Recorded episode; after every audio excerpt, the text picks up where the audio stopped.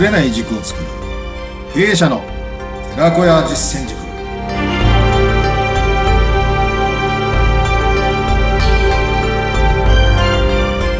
いかがお過ごしですか？インタミヤの水野勉子です。リーダーシップブレンズ特道実践塾の斉藤です。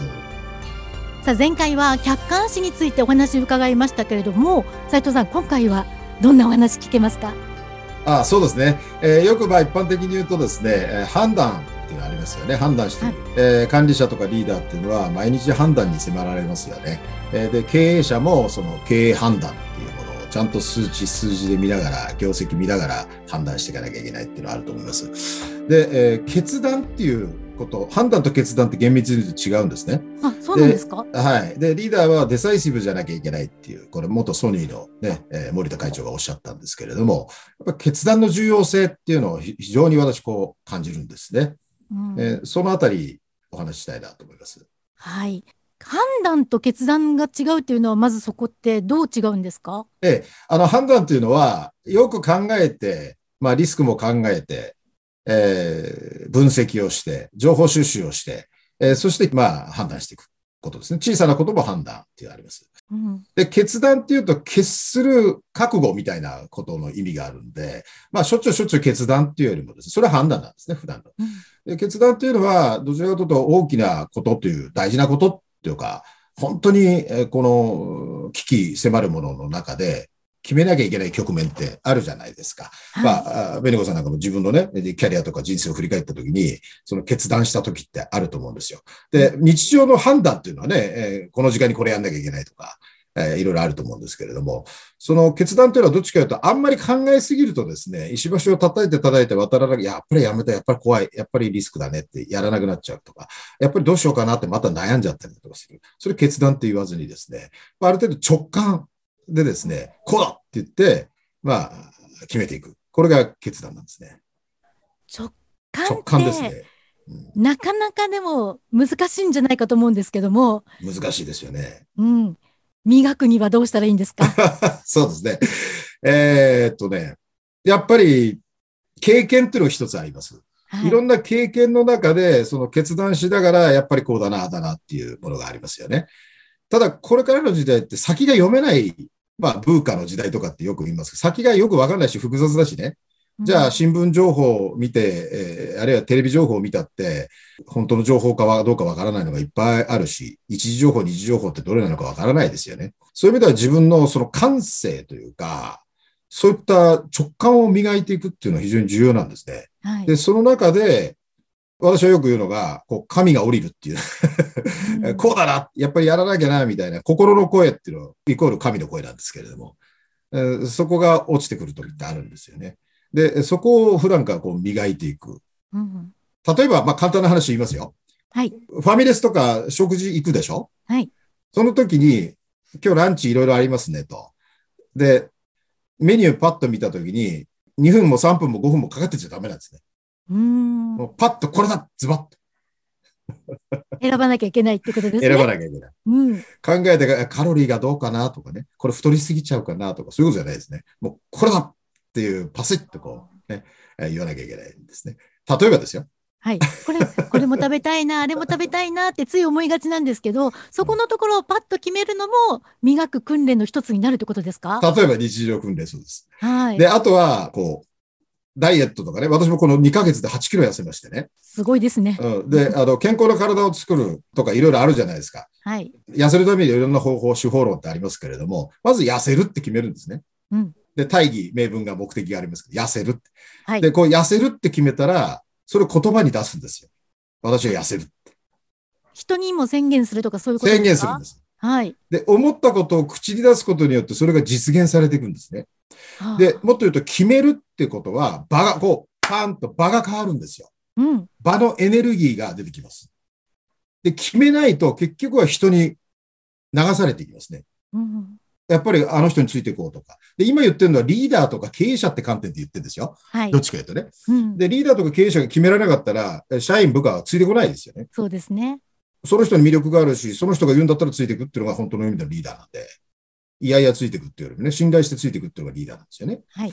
で、その人が決められなかったらどうしようもないじゃないですね。うん。うん。右に行くのか左に行くのか、あるいは立ち止まるのか、前にどういうふうに進んでいくのかっていうことを、やっぱ大枠のディレクション、ディレクターはですね、ディレクション、方向性を出さなきゃいけない。うん。で、ちゃんと説明しなきゃいけないですよ、もちろん。はい。だけど、そこは分析のレベルじゃなくて、まあ直感のレベルになってくるんですね。なんで決めることによって場が変わる。場のエネルギーが変わる。うん。そしてそれを言葉に出すことによって、えーで、もちろん伝わっていきますけれども、過信が自信になり、自信が確信になってくるんです。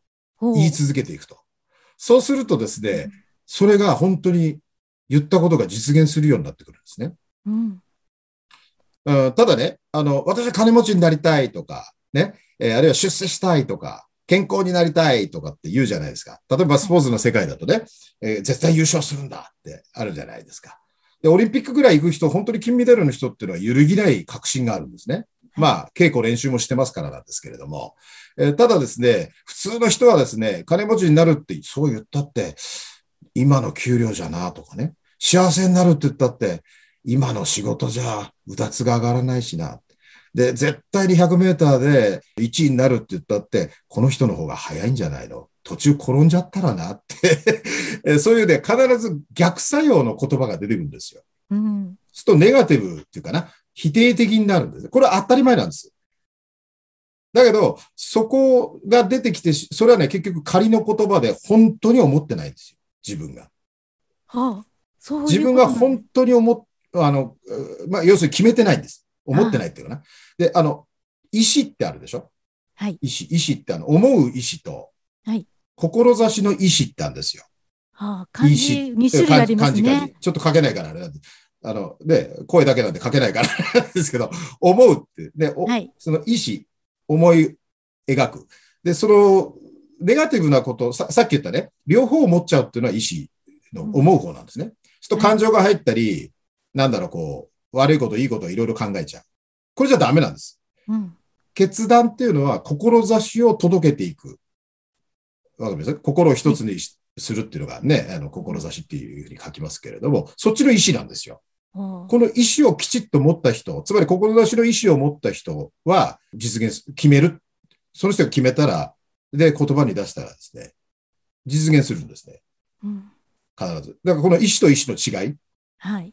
えーここも非常に重要です。で、だから決めていくとか決断するっていうのは、志をきちっと高く持って、自分の頭で考えて自分の言葉になってるってことが大事ですね。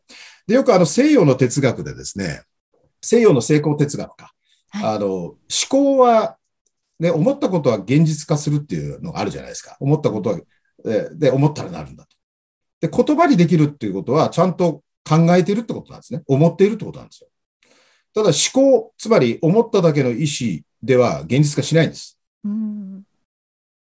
志を持った言葉が、神道、古神道の勉強も私してるんですけどね。はい。えーいわゆる言霊っていう、言葉っていうのは、日本で言うと言霊、言霊、霊なんですね。言霊っていう言い方もするんですけれども、これが意志なんですね。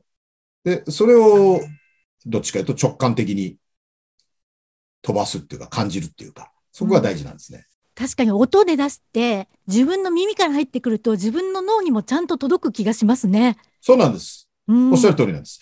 で、もう一つ言うとね、その日本語ってすごく素晴らしい言語でですね、はい。えっ、と、日本語は母音をベースにした言葉で、世界に3つぐらいしかないですね、日本が母音。母音っていうのは。母音ってあいうえおですね。あいうえお。で、母音ってどう書きます？うん。母音。母の音。そうそう、母。だ母の音なんで、うん。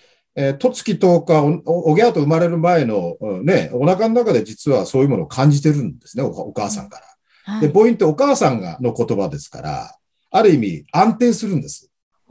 だ日本語っていうのは母音をベースにしてますから、非常に安定した言葉で話せば話すほど安定してくるんですね。だってお母さんがいますから、そうです近くにね。ね。うん。なので、あの、それを正しく発信していく、発想していく。日本語を正しく言語化していく。これ非常に重要なんです。で、一方ではですね、あの、英語とかは母音をベースじゃなくて、えーまあ、あの、どっちかというとこう、さざ波とかね、木がこう、風で揺れるような、ささささささって、こう中国語もそうなんですけど、そうやって不安になるんですよ。うん で話せば話すと不安になるみたいな。で日本語というのは母音とあと不音っていう言い方もするんですけどね。ちょっとこれはまた別にしますけど、父と母の言葉で。えー母音っていうのは、あの、地球語って言います。で、地球と、あの、ある意味、周波数が一緒なんですよ。へ母音がえ。あ、これ調べるとね。ね。ええなので、我々って今、ベニコさんど、どちらにいらっしゃるの？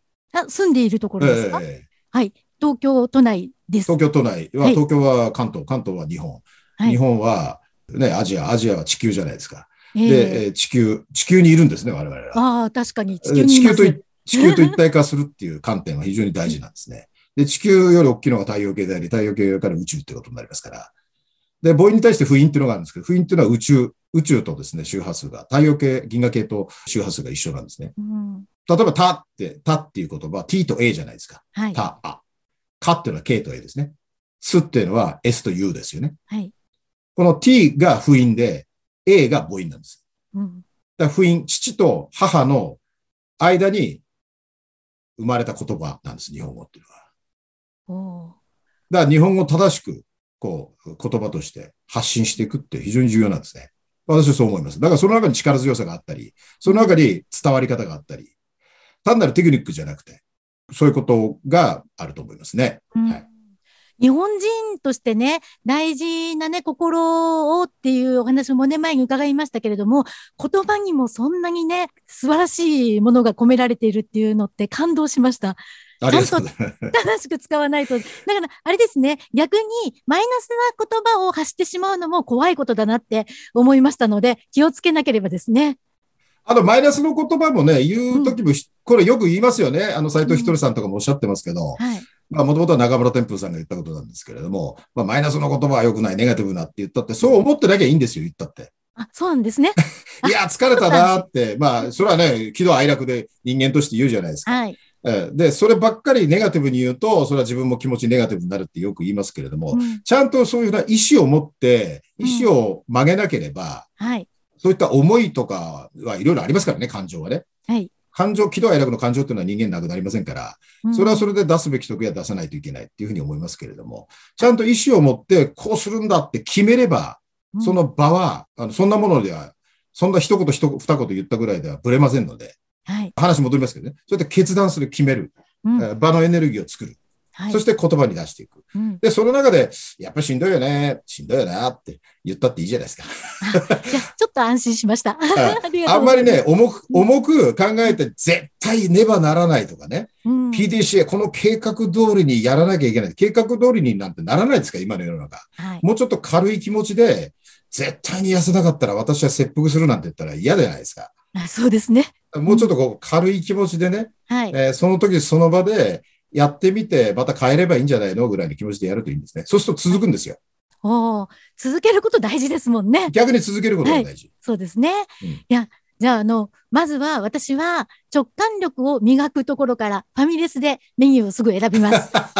頑張ります。あと明日朝起きるっつったらバーンと起きるとかね。あ、そうですね。そこから始めたいと思います。で、もう一点ね、あの、はい起きるって言って起きれなかったり、ダイエットするって言って太っちゃったりするじゃないですか。ええそれを引きずらないことです。あ、はもうい。一日一日で切っていくんですよ。それは忘れる。そしてまた今日の一日朝、スタート。はいその切り替えが大事ですね。はい。大事にします。決断力。すごくありがたいお言葉をいただきました。はい今日はありがとうございます。はい、どうもありがとうございました。また次回もよろしくお願いします。よろしくお願いします。